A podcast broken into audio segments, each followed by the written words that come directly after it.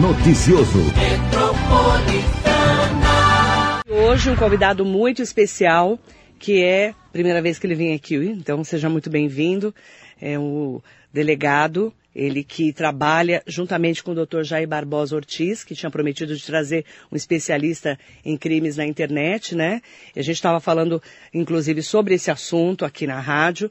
Ele é assistente de polícia da Delegacia Seccional de Mogi das Cruzes, Dr. Jaime Pimentel Júnior. Dr. Jaime Pimentel Júnior, que está aqui hoje. Inclusive, ele tem um currículo muito extenso, ele vai contar um pouquinho da história dele e como é que ele chegou a Mogi já que ele chegou mais ou menos há um ano na cidade de Mogi das Cruzes, logo depois aconteceu o massacre lá de Suzano, que fez um ano agora em março, que é um momento que marcou as nossas vidas, né? Principalmente nós que somos da região do Alto Tietê, eu que sou de Suzano, as pessoas já sabem disso. Meu pai estudou no Raul Brasil, então a gente conhece bem a história da escola. Então a gente vai falar muito sobre crimes na internet. Então eu quero aproveitar para dar esse bom dia especial para o doutor, doutor Jaime Pimentel Júnior. Muito bom dia, é um prazer recebê-lo. Prazer é todo meu, Marilei. É, muito obrigado aos nossos ouvintes, aos nossos telespectadores. É, estar aqui hoje para mim é uma realização muito grande, porque eu vim com um desafio muito grande aqui para Mogi das Cruzes, a convite do Dr. Jair. E chegando aqui, a receptividade que eu tive no Alto Tietê como um todo, foi enorme. Apesar dos desafios, eu praticamente já me sinto um mogiano, um cidadão uhum. mogiano. Só não mudei ainda para cá porque minha esposa não quer, viu? Mas Por com quê? certeza ela está erradicada já em São Paulo, uhum. nós temos três filhos, ela está com toda uma rotina lá. Ah. É, mas tirando isso, certamente eu moraria aqui, viu? Doutor, é, primeiro, você tem 39 anos, né? Já está na polícia há quanto tempo? Conta um pouquinho da sua história até chegar aqui em Mogi.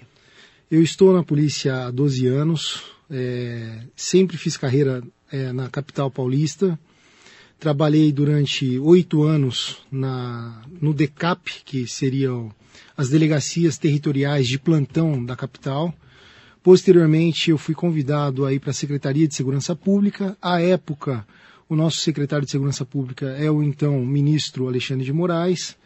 Tive o prazer lá na secretaria de trabalhar com alguns aspectos, como por exemplo, é, o Serviço de Informação ao Cidadão, o SIC. Eu fiquei como responsável pelo SIC é, durante três anos. Também tive a responsabilidade de coordenar a parte da Polícia Civil no Centro Integrado de Comando e Controle, principalmente na época das Olimpíadas, pós-Copa do Mundo, Olimpíadas, tudo isso aí a gente fez toda uma integração. Fiquei como coordenador da pós-graduação da Academia de Polícia até o mês retrasado, então eu fiquei durante quatro anos como coordenador desse curso de pós-graduação na Cadepol. Sou professor na Academia de Polícia. E todo esse trajeto nosso durante esses 12 anos foi sendo construído. Eis que chega o maior desafio da minha vida, que é ser assistente de um seccional de polícia, que é o Dr. Jair, e ainda mais sendo a figura do Dr. Jair. É, antes de nós entrarmos no ar, eu estava contando para a senhora que eu tenho uma uhum. dívida praticamente. Me chama de senhora, doutor, pelo amor de Deus. que eu, eu não sou tão velha assim. Não, imagina, desculpa. Pode me chamar de você, por gentileza, é até pela, agradeço. Pela liturgia, é, o ministro é... Celso de Mello vai falar pela liturgia do momento. É, mas eu, eu pelo amor de Deus, tá. eu não, nem chamo, só chamo o bispo de senhor, porque eu sou católica, mas, eu, e governador, né, presidente que é, é, também por causa do cargo, mas eu, eu, prefiro me chamar de você, por favor. Então, eu só sou 10 anos mais velha que você. Só. Estamos combinados. Tá ótimo. e, e, essa, e esse desafio é, veio justamente por isso. Além uhum. da amizade pessoal, o Dr. Jair carrega nele todo um profissionalismo de anos na Polícia Civil, uhum. com reconhecimento, a ponto de ser hoje um delegado de polícia classe especial, uhum. que é o último cenário da nossa classe. Uhum. É, Dr. Jair veio para Mogi das Cruzes com um desafio muito grande, é, a Polícia Civil estava passando por um momento muito difícil, principalmente um, um momento difícil institucional com outras instituições, uhum. nos quais a gente desempenhou muito bem esse trabalho. Como, eu, é, como a senhora já frisou, eu, desculpa, você já frisou, uhum. eu vim para cá e já recebi na semana seguinte o desafio de conduzir a investigação do, do massacre da Escola Raul Brasil lá em Suzano. É, foi um momento muito difícil na minha carreira, uhum. porque o desafio que eu tinha nas, nas mãos, Marilei, era basicamente não somente dar uma resposta na investigação, mas principalmente dar uma resposta à sociedade. O Dr. Rui Ferraz Fontes é o nosso delegado geral. Particularmente eu tenho uma amizade com ele porque já fui assistente dele. E ele me disse isso no telefone. Quando ele me ligou, ele falou: Jaime, o desafio aí não é somente a gente fazer uma boa investigação, é nós darmos uma resposta a contento à sociedade. É.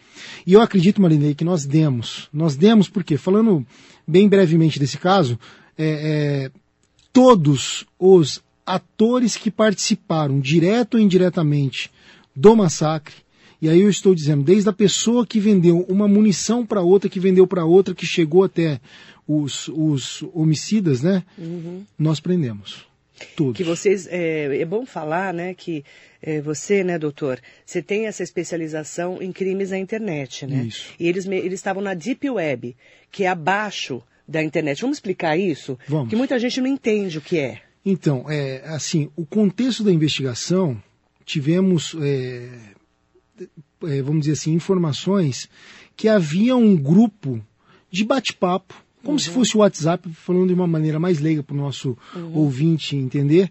Seria um bate-papo, só que em um canal que é escondido, que é chamado de Deep Web, ou para alguns outros Dark Web. É. Que é um canal escondido porque ele é, não é rastreável facilmente.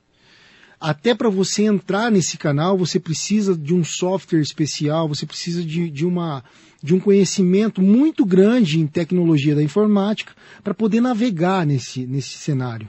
Esse cenário ele é muito conquistado, vamos dizer assim, por hackers.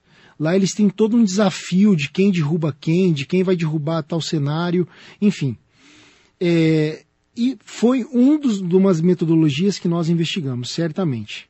Mas a principal metodologia que nós tivemos foi a base de dados que nós coletamos nos celulares dos autores. Hoje, Marilei, tudo gira em torno de um aparelho de telefone celular. É. O aparelho de telefone celular hoje virou nossa agenda, nosso computador, é. nosso é, guia, é, inclusive nosso conselheiro. Hoje, se você perguntar para o Google, Google, como estou hoje, é. o Google vai falar, hoje o dia está nublado, com 10 graus. Isso mesmo. Não é verdade? Isso mesmo. É, e os ouvintes precisam entender que este cenário virtual nada mais é do que traçando uma analogia, o cenário real da nossa vida. Então, quando todo mundo me pergunta, Jaime, como nós podemos fazer para nós nos resguardarmos com segurança num, em uma navegação? Eu falo, exatamente como você anda na rua. Você vai escolher andar numa rua escura? Não. Você vai escolher andar com o seu carro numa rua que o asfalto está ruim? Não, porque certamente vai acontecer problemas. Você pode tropeçar na rua escura, o seu carro pode cair em um buraco. Você vai se aventurar a entrar em um estabelecimento no qual você nem sabe o que tem lá dentro, que a fachada dele não está bonita, que a fachada dele está obscura? Não. E esse é o mesmo cenário que a gente deve trazer para o aspecto do mundo virtual. Uhum.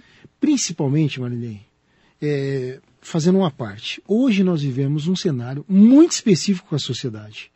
Hoje a sociedade se encontra extremamente carente todo mundo se encontra carente. Todos nós. Se nós pararmos para bater um papo sobre a nossa vida pessoal, daqui a pouco nós estamos contando detalhes da nossa vida é particular.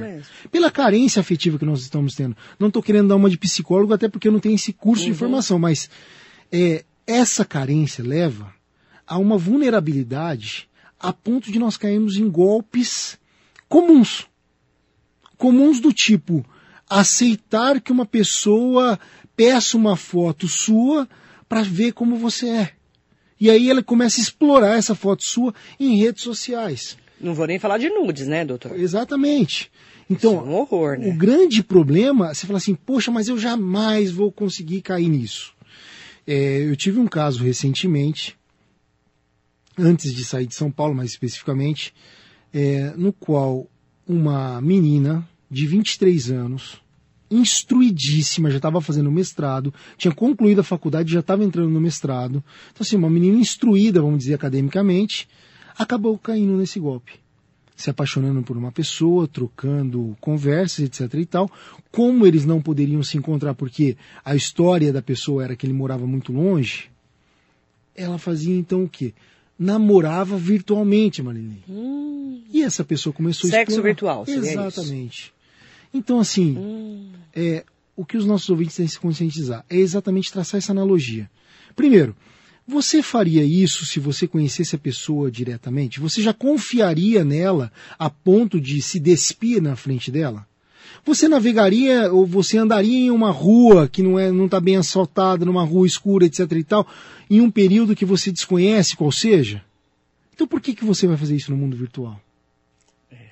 Essa é uma boa pergunta. E ela caiu no, no golpe a pessoa depois começou a usar aquilo contra ela. Começou a explorar. É isso. Queria dinheiro. Economicamente, exatamente. É isso. Como é que vocês trabalharam nesse caso para a gente ir para os outros casos que tem vários aqui para a gente trazer isso. hoje? Nesse caso ouvintes. específico, eu interpretei o caso como sendo uma extorsão. Extorsão. Exatamente porque a pessoa estava constrangendo a menina a entregar dinheiro para ela obrigatoriamente. Tá certo? Que é lá da, da Carolina Dickman, né? E, a lei da Carolina Dickman, isso. né? Que quando é, ela é, teve não, exposição, a, não teve? A, então, a lei da Carolina Dickman é diferente. A pessoa teve acesso ao computador da Carolina. E pegou as fotos. Isso, esse não. Esse a pessoa mandou espontaneamente, Sim. porque acreditou no namoro virtual. E aí ela caiu na extorsão. Exatamente, okay. começou a ser explorada dessa forma. Sim, aí vocês foram lá. Como que vocês rastreiam um computador? Porque a gente fala muito isso. A internet não é terra de ninguém mais. Não, exatamente. É importantíssimo fazer Que a pessoa acha isso. que está escondida atrás da tela ou do celular ou do notebook, não basta, é. Basta ver a operação é, determinada pelo ministro Alexandre de Moraes no caso das fake das news. Fake news, que a gente longe, falou muito aqui é, Exatamente. Longe de querer falar se está certo ou se está errado, conseguiu se chegar em todo mundo nas redes sociais Sim. que ficavam falando. Eu quero falar de fake Não. news também. Exato. Então, Nesse assim, caso dela, como é que, como é que vocês fazem para rastrear o tal do IP da pessoa? Como é, é que é isso? Então, como é que é uma assim, investigação Para que essa? nossos ouvintes saibam, todo aparelho eletrônico conectado à internet, Marilei, possui um RG. Tá, esse, é, esse RG se chama IP. Esse IP dá localização da pessoa, registro da conta da pessoa. Então, assim, não há como hoje alguém querer praticar um crime pela internet e sair impune. Pode até ser que utilizando outros métodos, como por exemplo, ficar hospedado em um site no exterior, etc e tal. Que existe também. Demora mais a investigação. Mas acha. Mas em determinado momento nós vamos conseguir achar. Certo. O grande problema, Marilei. Qual é? A quantidade de demanda. São inúmeras demandas. E desde gente ficando preocupada porque o vizinho ou o ter terceira pessoa xingou, até um caso sério, como por exemplo, é, é extorsão por exigir dinheiro de uma foto sua. Nesse caso, é, vocês conseguiram rastrear esse, esse. Rastreamos essa pessoa, essa pessoa era de outro estado, era de Minas Gerais. Tivemos que fazer uma operação conjunta com o estado de Minas Gerais. Ah, vocês acionam. Para poder, exatamente. Conseguimos uma medida cautelar de prisão preventiva dessa pessoa e conseguimos prendê-lo. E conseguimos achar no computador dele exatamente as fotos da vítima. E como é que funciona? Aí é feito um inquérito, isso. Toda investigação, ela precisa ser formalizada em alguma coisa. Até mesmo para ter o controle do Poder Judiciário, do Ministério Público, do próprio público. O documento. Exatamente. E esse documento se chama inquérito, inquérito. policial. Aí vocês Isso. fizeram um inquérito. Isso. E o é, que, que deu para esse caso? Sem citar nomes, óbvio. Então, o que, é, que, aconteceu com esse cara? Esse cara é, foi preso preventivamente, posteriormente nós relatamos o inquérito, ele foi denunciado pelo Ministério Público ah, tá. e teve todo um processo ali para posterior condenação, porque eu confesso, Marilei, eu não acompanho nenhum caso que eu investigo no Poder Judiciário. Por quê? Por questões de, de não querer me frustrar.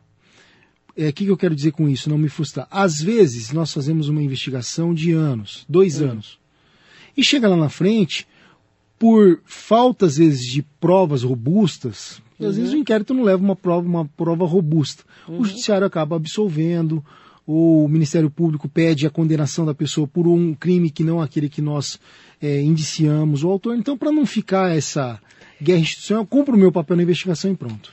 E, e nesse caso, é, a gente sempre pergunta, né?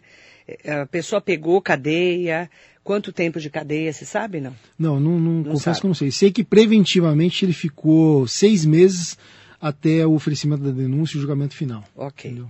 Doutor, hoje aqui com a gente, delegado assistente da seccional de Mogi das Cruzes, doutor Jaime Pimentel Júnior, falando de crimes na internet. Né? Ele citou um crime de extorsão da pessoa que é, achou que estava namorando com um cara, E na verdade ela estava, estava preparando para extorquí-la. Exatamente. Isso, isso é muito comum hoje, né, doutor? Muito, infelizmente É muito comum. exatamente. É um dos crimes mais comuns na internet, além de xingar a pessoa. É, tem muito xingamento não, também, o né? mais comum É. é. o estelionato virtual. O que, que é o estelionato virtual? Exatamente. É, é, assim, o estelionato virtual, é, a pessoa é ludibriada a efetivar um ato no qual é, o autor ingressa no aparelho celular ou faz com que você faça uma compra e não entrega nada. Então, qual está sendo hoje o mais comum? Leilão de veículos. A pessoa entra para comprar um veículo, vai lá, tem toda a página na internet do leilão, tal dia que vai acontecer o leilão, você efetiva o depósito para resguardar já o lance no leilão e não está acontecendo nada. Como que eu faço para não cair nesse golpe? Então, vamos lembrar da analogia do nosso começo. Vamos lá. Como você agiria para comprar um carro pessoalmente? Você entraria numa loja de veículos e faria o quê? Analisaria o quê? Quem é o dono da loja? Deixa eu ver a placa desse veículo, deixa eu pesquisar a placa desse veículo, deixa eu chamar. é, é, às vezes até ir na delegacia e perguntar, olha, tem como pesquisar esse veículo porque eu estou interessado em comprar, estou em dúvida em comprar esse veículo. Nós não podemos acreditar em tudo que a gente vê, pelo amor de Deus, a gente não está nem sabendo onde é que está esse leilão. Onde que está hospedado esse leilão? Você entra num site, tá? Onde que fica localizado isso? E eu, eu tenho um medo também do barato sai caro, né, doutor? Exatamente. Minha mãe falava muito isso. Então, Marilei, no começo eles, come- eles colocavam um preço bem baixo. Hum. Aí teve tantos golpes que a pessoa começou já a se acautelar com o preço do veículo somente. Ah, então começaram a subir. Aí eles colocaram o preço de tabela. Entendeu? então Pô, é pior ainda. Exatamente, porque, Porque você pessoa- parece de verdade. ex- tudo parece de verdade. Até a página, você fala, nossa, vai acontecer o leilão mesmo. Nossa. Só- aí você fala, Jaime, como é que eu vou me acautelar? Exatamente, tendo as mesmas cautelas Tá. que você tivesse Eu fui lá, falei, nossa, quero comprar esse carro 50 mil, sei lá, 20 mil, sei lá quanto que é. Olhei, achei que é de verdade. Pesquisa a página. Pesquisa como? Pode jogar no Google o nome Pega da página página. e põe no Google. Há hoje inúmeros sites, principalmente vinculados ao PROCON, que nos dão esse tipo de informação. Sim. Eu vou dar um, um exemplo de um site que eu não estou querendo fazer propaganda, mas é um site que eu uso rotineiramente. Reclame, Reclame aqui. Aqui. Reclame É o aqui. melhor. Então, reclame aqui. É o melhor. Olha, qualquer problema que teve com aquela empresa, às vezes é até exagerado os problemas. Né? Às vezes a pessoa fala assim, olha, é, o produto que eu comprei, ele veio com uma mancha mínima aqui. Então lá tem tudo reclamado. Então, é importante falar, reclame aqui, eu uso também. E, e isso serve para leilão, para quando você vai comprar um celular que você não sabe qual é a empresa, não é? Exatamente. Porque quando você vai num, num site já famoso, eles já têm um pouco mais de. Esses sites famosos que a gente com- compra, né? É, Mercado até- Livre, Mercado Livre, esses, OLX, né? Esses já estão famosos. Eles já estão mais resguardados, não é, doutor? Tem que tomar os cuidados. Mas a impressão que dá é que eles já têm um pouco mais de defesa. É, é assim, percebeu-se é, no Mercado Livre, o LX, é, nesses sites, que eles dão uma garantia maior ao consumidor Sim. da compra. O que, que eu quero dizer com isso? Você, quando compra num site oficial de vendas, você vai estar pagando o site oficial. E o site vai estar repassando o valor para o vendedor. Então, se der algum problema nessa, nessa cadeia de compra e venda, o site que está te vendendo, oficial de venda, que vai te responsabilizar. Então, eu vou dar um exemplo com o Mercado Livre. Eu tenho como hobby pescar. Então, eu sou um pescador contumaz até. Pescador esportivo. Meu pai também era. Isso. E eu amo, por exemplo, adquirir iscas artificiais. Você compra pela internet. Compro pela internet, pelo site do Mercado Livre. Determinado loja que eu fui pesquisar no Mercado Livre, que eu achei o preço bom, sugestivo, eu comprei. E não foi entregue o produto. O que, que eu fiz? Reclamei no Mercado Livre, foi estornado o meu dinheiro. Então, assim, não estou fazendo propaganda do Mercado Livre. Sim, mas é uma coisa mais segura. Exatamente. Agora, eu vou dar um exemplo do que aconteceu semana passada. Vamos lá. É, uma pessoa procurou a gente e falou assim: Olha, eu sou fiel comprador desta loja de produtos para criança. Ela tem um site oficial, etc. e tal. Só que o estelionatário, o autor do crime, montou um site como se fosse um espelho daquele site oficial. Que me levava, inclusive, a fazer o depósito na conta, etc. e tal. E eu fiz. e não chegava nunca o produto, e eu acionei esta, até o dono da empresa que eu conheço, e falei, olha, poxa, comprei no site de vocês, ah, qual é o número do pedido? Fui ver, não existia esse pedido Clonaram lá. essa a loja. página, exatamente. A página da loja que é séria. Exatamente. Então, Isso também está acontecendo. Muito. O que, que, que nós recomendamos nesse caso? Vamos lá. É, analise fielmente a página. Alguns detalhes na página da internet que você for ver, elas vão te dar características nas quais vai te chamar atenção. Por exemplo? É, o site oficial, ele não vai fazer certas propagandas para se manter vivo. Porque ele por si só já se mantém vivo. O que, que eu quero dizer com isso? O proprietário paga para ter aquele site lá.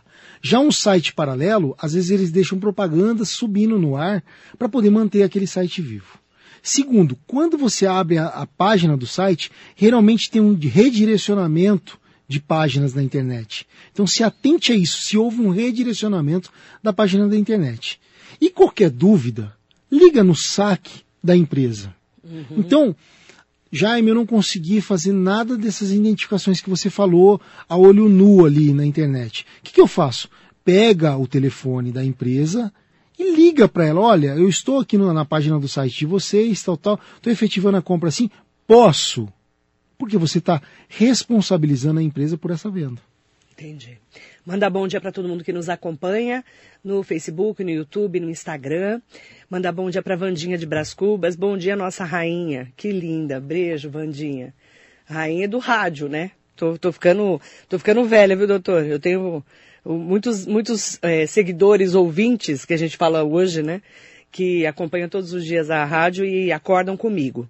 E a Eliane Sampaio também está aqui, que frio, né? Tava 9 graus a hora que eu acordei, viu, Eliane? Mas hoje vai fazer 24 graus aqui na região, vai dar uma esquentadinha no final de semana. X Propaganda, beijo para você, Rô. Rodolfo está aqui com a gente, Ercide Lourdes, Juliana Bertin, bom dia.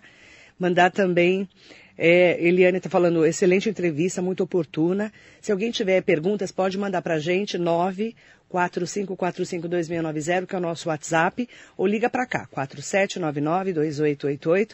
O nosso código é 11, né? Mogi das Cruzes. E eu quero também aproveitar para chamar o pessoal que está no nosso Facebook, acompanhando a entrevista com o doutor Jaime Pimentel Júnior, um especialista em crimes da internet, em investigações importantes. Nós vamos falar já já das lives dos cantores sertanejos que estão usando essas lives para pegar dinheiro do, das pessoas. Você acredita nisso? Até isso eles já aprenderam. Em quarentena, aumentou demais o número de golpes pela internet. Isso. Mandar bom dia para Maria José Roque, Ademar Valentim da Silva, Miguel Eduardo de Faria. Bom dia para você. Hoje é dia da gentileza, ele falou. Gentileza gera gentileza. Miguel, obrigada. Bom dia. Manda bom dia para Leila Murad Viscardi, Bruno Januário, Enéas Fernandes, Marcos Bassos, bom dia. Bom dia para Pique Munir, JC Peninha Garcia, bom dia, querido. Peninha. E também para o Luiz Oliveira, bom dia, Lu. Hoje, duas horas da manhã, eu estava conversando com ele, que a gente não tem nada para fazer, né? Duas horas da manhã conversando com os amigos no WhatsApp. Que, e com a Carla Fiamini também, duas horas da manhã. Pessoa normal, né, doutor? Doutor, deixa eu perguntar para você sobre as lives. Muita gente falou comigo, Marilei, o que está acontecendo? Bom dia, Anderson Leonardo. Olha o que está acontecendo, só para explicar para o pessoal, porque vamos ter muitas lives ainda, tá? Novas modalidades criminais se aproveitam da quarentena para enganar vítimas na internet. E um desses crimes que começou a ocorrer depois da quarentena são os golpistas que aproveitaram do aumento de popularidade das lives dos cantores sertanejos, porque eles colocam um QR Code, um código ali, né? Aquele código que você põe o celular, ele lê aquele QR Code, né? Esse é o código. E aí, os criminosos passaram a fazer uma espécie de gatunete de lives. Isso. É, Gatunete, doutor. é verdade. E um monte de gente começou a denunciar. É, é o, a palavra certa é espelhamento. A gente fala gatunete. Isso, é espelhamento da página. Então, gatunete assim... é mentira, tá, gente? Gatunete entre aspas. Por que, que é gatunete? Porque a gente fala aqui, faz gato na luz. Isso. E faz gato na água. Isso. Né? Para roubar energia, roubar água. Nesse caso, a gente fala que é gato na internet. Isso. Como é que chama, doutor? Espelhamento da página. Espelhamento da página. Esse é o nome certo. É isso? É, porque Você achou assim, engraçado o gato eu net, achei, né? achei. No- Mas o pessoal fala assim. Exatamente. Né? As pessoas normais, que nem eu, assim, a gente fala assim, gato net.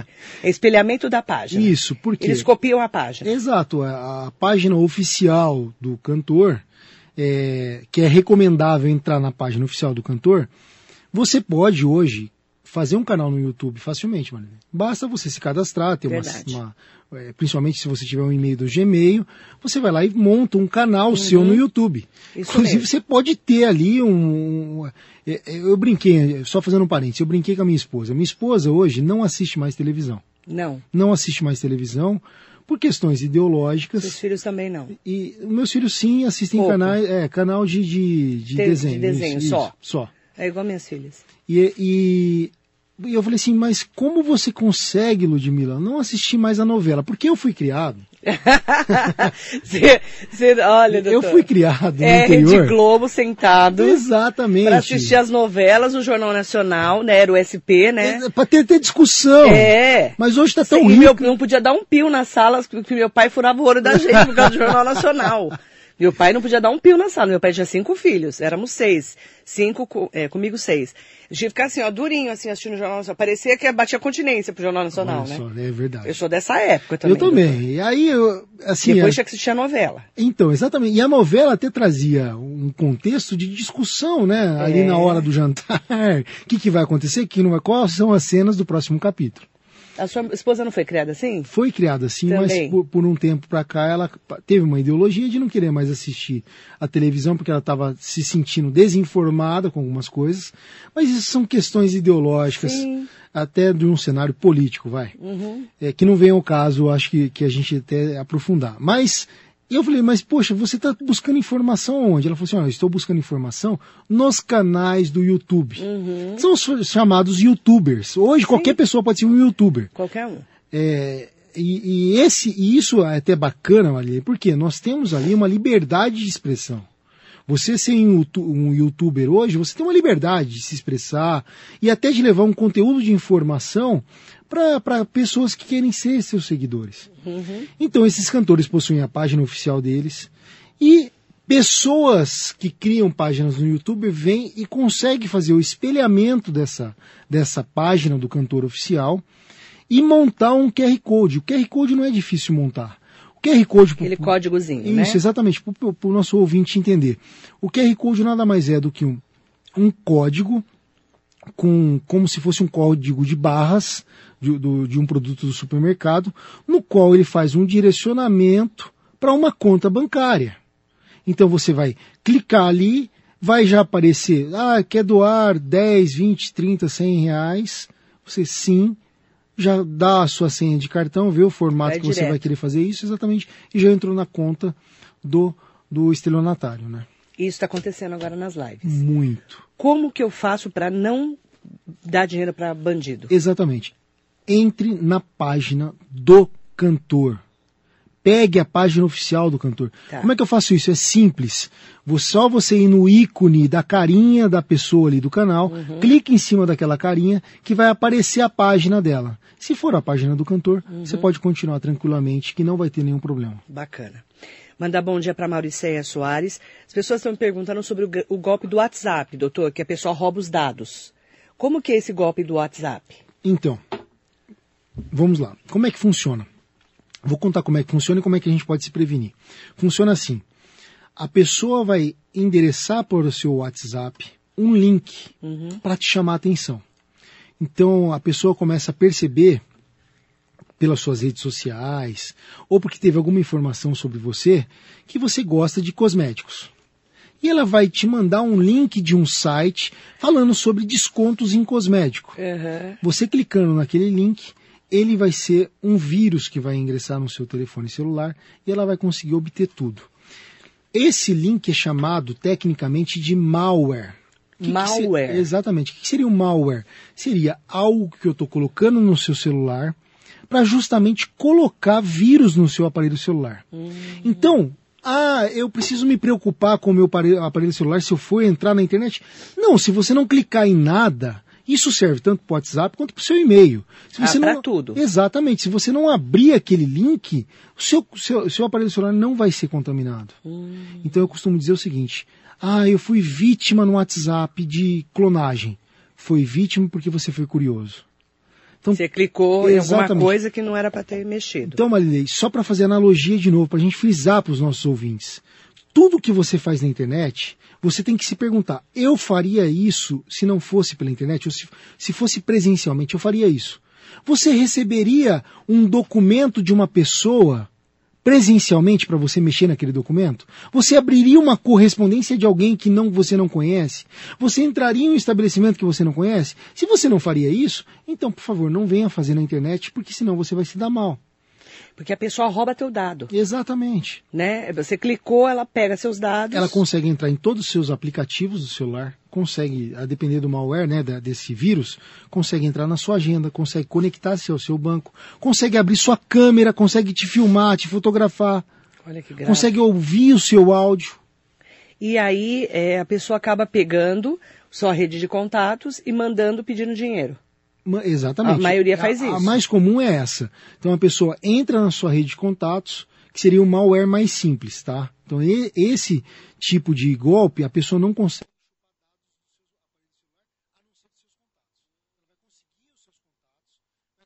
espelhar o seu número e vai entrar no, no, seu WhatsApp, como se fosse você, pedindo, olha, estou passando por uma necessidade. Eu é... não consegui sacar um dinheiro. Exatamente, porque essa pandemia, puxa, não tem como você me depositar 600 reais e depois eu acerto isso com você? Esse é o mais comum. E muita gente acaba caindo no golpe. Muita gente. Muita gente. Muita gente. Tomar muito cuidado com essa parte. Muito cuidado. Para as pessoas que estão me perguntando, é, de vários, tem vários tipos de golpes, tá, gente? Na internet, a gente está é, falando de alguns, né, aqui com o doutor, e mandar um bom dia para Meire Wisniewski, é, Arielle Mariano também aqui com a gente, e é, aproveitar para falarmos é, mais sobre os outros tipos de golpes, porque as pessoas falam muito, doutor, sobre é, esses golpes que as pessoas estão dando hoje, é, falando, deixa eu até pôr aqui o nome da pessoa que me mandou uma pergunta, deixa eu até colocar aqui. É, como é que é o nome do golpe que ela falou aqui? Deixa eu ver. Do Internet Banking. Isso. É, Para entrar no internet, no, no, no, na internet do seu banco. E o é, que, que aconteceu? Parecia que ela estava entrando na internet do banco pelo computador e ela acabou entrando em outro, era um espelhado pelo é, que ela falou. Isso. É, que que tá, como que funciona? Esse golpe, como ele funciona? Ah. É, todo banco possui um link para você fazer a instalação tanto no seu computador quanto no seu é, smartphone. É, esse link tem que ser oficial do banco.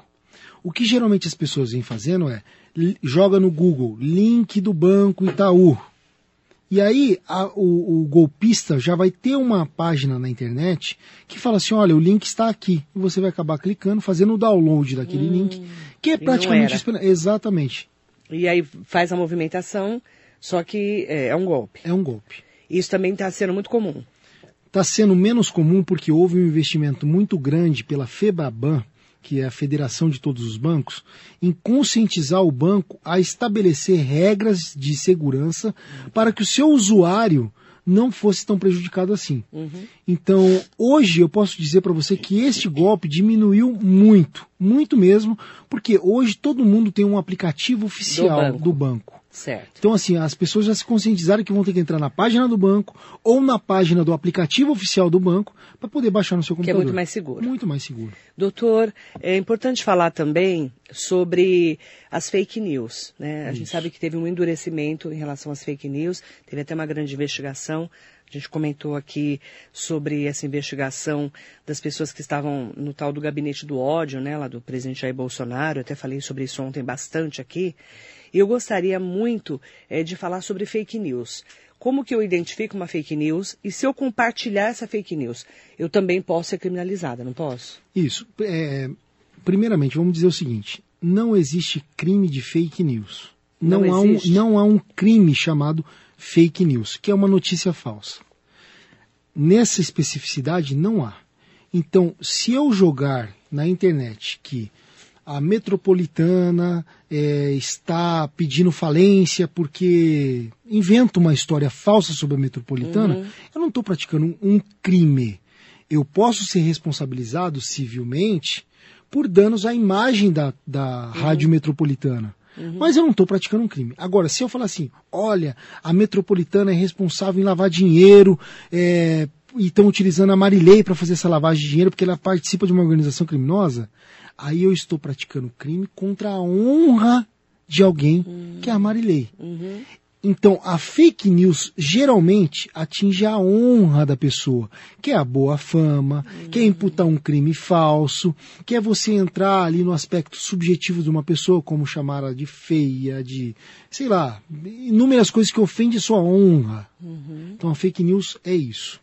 No caso específico do STF, dos órgãos de poder nosso, nós temos uma lei de segurança nacional que abala toda uma fake news, abala toda uma instituição. E isso pode ser um enquadramento que vem sendo trazido àquela investigação. Basicamente, hoje o mais comum é o quê? São as fake news relacionadas às pessoas políticas.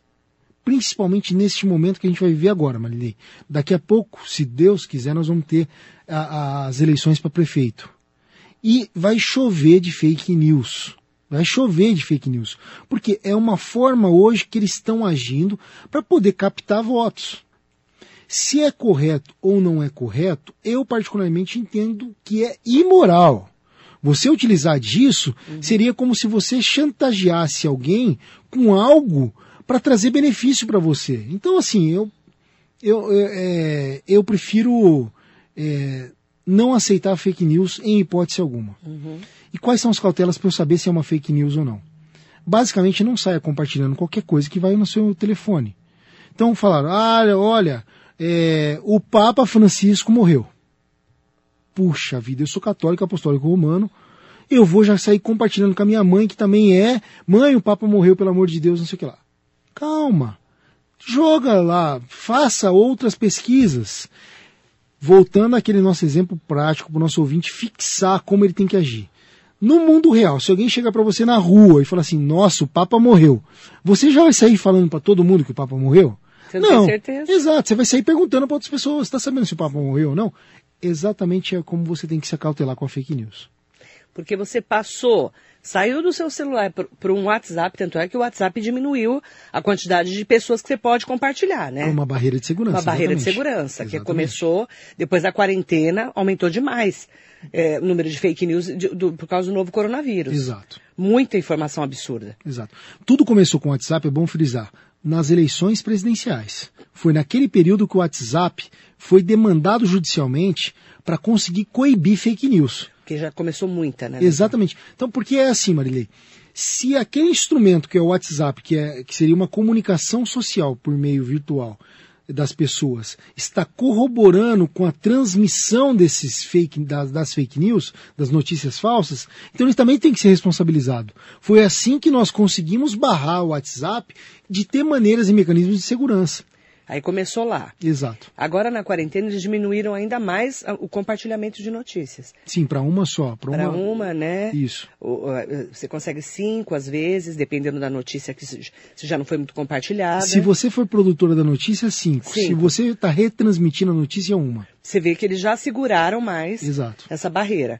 Porque se, se eu reproduzir uma notícia falsa, eu também posso ser criminalizada? Você pode ser responsabilizada pelo fato da cadeia causal de tudo. Então, qual é o grande clamor de uma fake news? Uhum. É a propalação, ou seja, eu esparramar aquela notícia falsa. Esparramar notícia falsa. Então, dentro daquela cadeia de pessoas que esparramou aquela notícia uhum. falsa, deixa eu ver todo mundo que está participando dela. Mandar bom dia para Cida Marangoni. Bom dia, Marilei. Bom dia, querida. Bom dia também para quem está com a gente aqui no nosso é, Facebook, Heloísa Moreira, Olímpia Marques, bom dia para Ana Lúcia Monagatti, junto com a gente também, Reinaldo Santos, aproveitar para mandar é, bom dia especial para todo mundo que nos acompanha na entrevista aqui com o Dr. Jaime Pimentel Júnior, delegado assistente da seccional de Mogi das Cruzes, a quem, assim, eu agradeço muito a entrevista, até para esclarecer para os nossos ouvintes, para que eles fiquem mais espertos nesse momento de pandemia, Exato. está tendo muito crime na internet.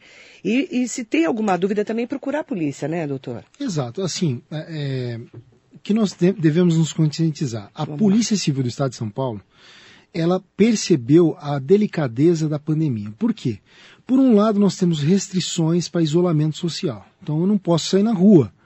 Por outro, ficando dentro de casa, eu não estou inibido de praticar crime. Antigamente, lá na década de 90, se eu não saísse na rua, provavelmente eu não sofreria nenhum crime, a não ser um crime dentro de casa, como violências domésticas.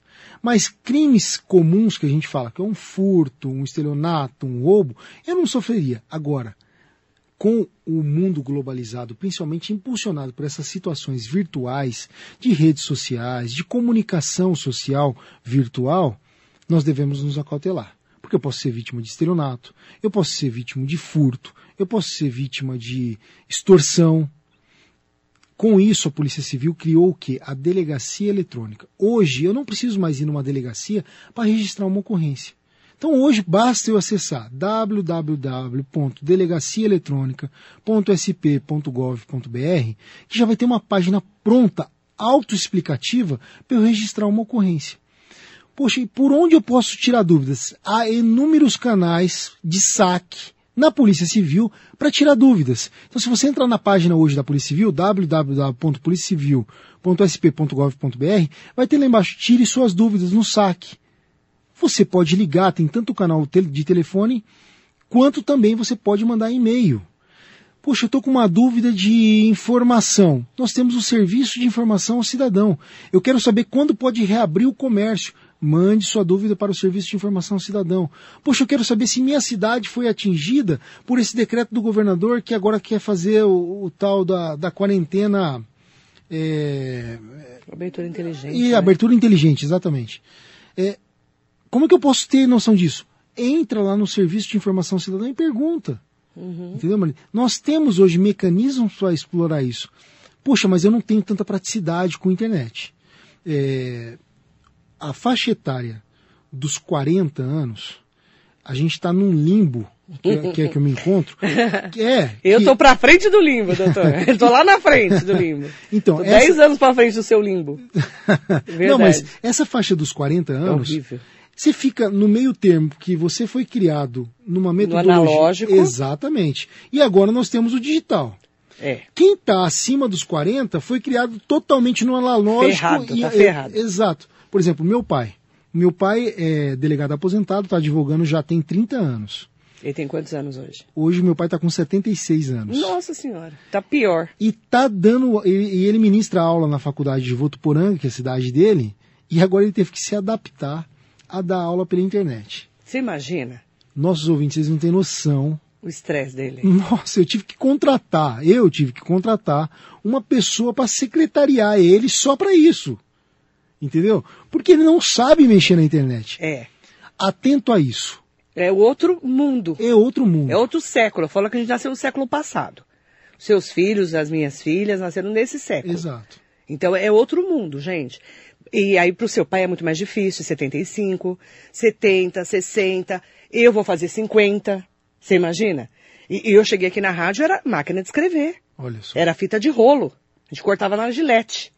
Aliás, O pessoal até, nem sabe o que é gilete mais, né? Sabe ainda? era Então, até currículo, né? Fazer aula de datilografia. né? ASDFG, CLKJH. Eu fiz datilografia. Doutor, é outro, é outro, Outro mundo. mundo. Quando a primeira vez que eu vi um computador, eu fiquei horrorizada quando eu vi o computador. Por quê? Porque a gente não, não está acostumada com esse mundo. Exato. Aí você entrou, você pegou uma parte de cada. Só que os seus filhos e as minhas filhas e os filhos e netos de vocês que estão acompanhando a gente sabem muito mais do que a gente de internet. E a gente tem que se adaptar, não tem? Exatamente. Não tem o que fazer. Eu vou fazer um paralelo só para os ouvintes entenderem mais especificamente com um exemplo. No caso de Suzano, a mãe de um dos autores é, virou para mim e falou assim: Nossa, eu não acredito que meu filho tenha participado disso. Porque meu filho não sai de casa. É. Meu filho estuda o dia inteiro. Eu peguei o celular dela e falei assim: Você sabia que seu filho falava russo? Ela falou: Não. Eu falei: Pois é. O seu filho está aqui, ó, navegando, que nada mais é do que andar em páginas, leia-se, visitando bairros na Rússia. Olha como é a agenda do telefone do seu filho, é em russo. Seu filho fez um curso por dois anos para aprender russo. Pra quê? A mãe Né? falou assim: Eu não acredito que meu filho tenha feito. Eu falei assim: O seu filho conheceu o Japão durante um ano pelo Google Earth. Quem quiser ver como é o Japão hoje, não precisa mais ficar comprando aquele postal. Você lembra aquele postal, né? Opa. Que era até uma metodologia de comunicação. Uhum. Cansei de mandar postal para minha mãe para falar como é era a Avenida Paulista, Uhum. em São Paulo. Agora não, agora você pega o Google Earth, Põe lá. coloca que você vai conseguir andar pelas ruas, pelo Em Street 3D. View. Exatamente. Na cidade que você quiser. Isso mesmo. No mundo inteiro. Exato. Você falou que era católica. Tem um canal no YouTube que se chama Vatican News. Conheço. Que é um canal Eu do Vaticano. Isso, que é o canal do Vaticano. É, sei tudo do Papa. Nós conseguimos lá ver a Passa São Pietro ao vivo. Se o ouvinte tiver agora Ah, o quiser. dia que o padre, o pa- Santo Padre, né, o Papa fez aquela, aquele dia tão especial da quarentena, sozinho ali, que emocionou todo mundo, né? É, todo mundo, é, a gente estava acompanhando pelo Vaticano, Vatican News. Vatican News. Então, é, é assim, hoje, então, a gente pode viajar ao mundo sem sair de casa. E você vê, a mãe não sabia, A mãe não sabia. porque a mãe é de outro mundo.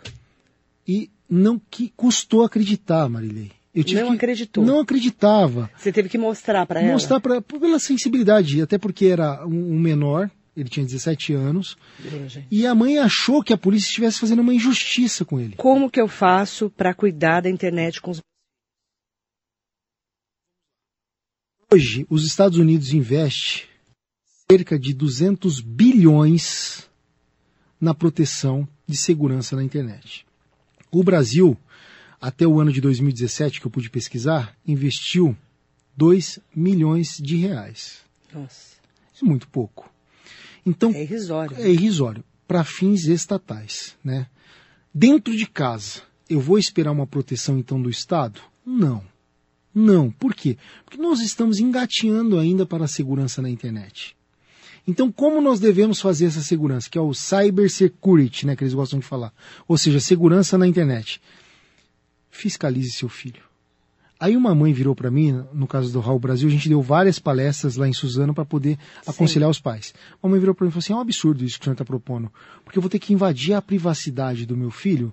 Eu falei assim: não Vai, só invadir, enquanto vai. ele estiver dentro do seu teto, você tem que aconselhar, dormir junto e, se preciso for, puxar a orelha dele. Ah, eu não bato no meu filho para criar ele e educar ele. Hum. Tudo bem, ninguém está pedindo para você bater, eu só estou pedindo para você conversar com o seu filho, porque ele está passando por um momento de, de maturidade.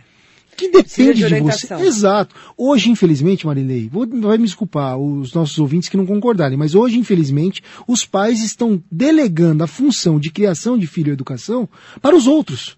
Para professor, para a sociedade, para o amigo, para o pai do amigo, mas não quer assumir a responsabilidade. Porque você sabe o tanto que é difícil educar filho. Nossa Senhora. Então, ouvinte que tiver conosco agora, por favor, saiba qual é a rede social que o seu filho está, saiba quais são as imagens de vídeo que o seu filho está fazendo, saiba quem são os amiguinhos virtuais dele, entre no computador dele, peça para ver, deixa eu ver o seu computador. Com quem você está conversando?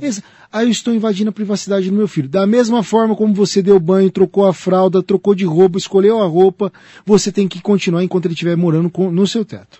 É, eu falo isso para as minhas filhas. Enquanto eu tiver, eu estiver pagando suas contas, estiver morando na minha casa, quem manda aqui sou eu. Exato. E ponto. Claro, com conversa, sem bater. Exato. Ninguém Tudo tá- diálogo. Mas, gente, cuide dos seus filhos. Você vê um filho de 17 anos na Deep Web, Exato. na Dark Web, que eu nem sei entrar nisso, tá? E nem vamos explicar, óbvio, né? Para não dar ideia. né? Igual suicídio, né? A gente não dá ideia. Exato. Eu aprendi isso no jornalismo. Você não fica contando como as pessoas se suicidam. Você sabe bem que você é delegado, né, doutor? Mas assim, eu falo, é, você não saber que seu filho está entrando numa uma, uma internet paralela é muito grave. Muito grave. É muito grave. A, a pergunta, Marilei, é assim: quando o seu filho pede para sair, ele fala, vou ao shopping. Com você, quem? Você sabe onde que é o shopping? Você sabe com quem ele está indo? Sei tudo isso. Então, a mesma coisa vai ser no mundo virtual. É isso aí.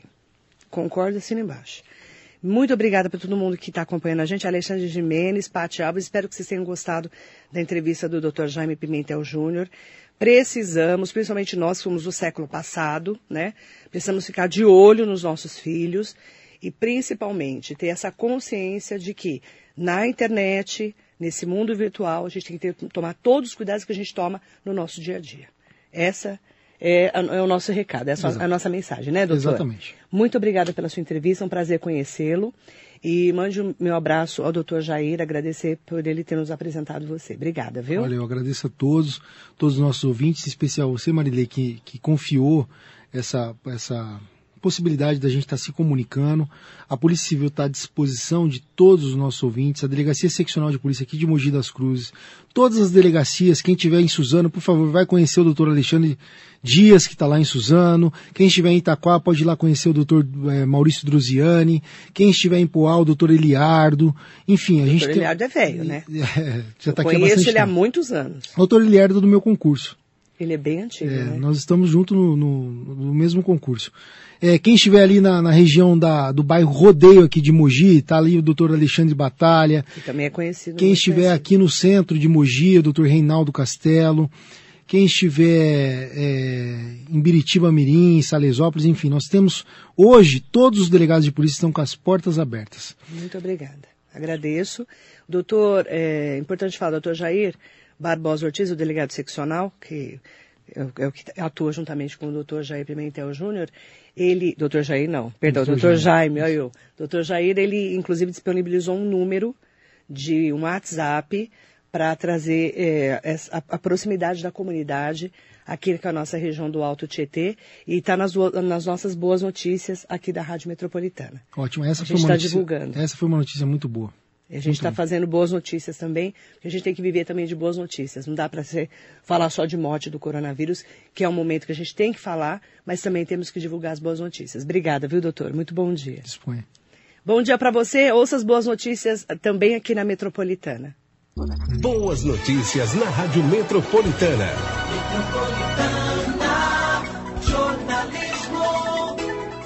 A Polícia Civil da Seccional de Mogi das Cruzes e da região do Alto Tietê disponibilizou o novo número de WhatsApp para atendimento à população. Você pode enviar a mensagem por escrito com os assuntos como atendimento inadequado, BO elaborado em desacordo com as informações prestadas, falta de informações, ausência de atendimento, entre outros. As mensagens no canal de Serviço de Atendimento para o Cidadão, o SAC, vão ser acessadas por pessoas habilitadas para resolver o problema de acordo com todas as determinações legais. O número do WhatsApp da Polícia Civil para as demandas é 11 4799 4020. Repetindo, 11 4799 4020.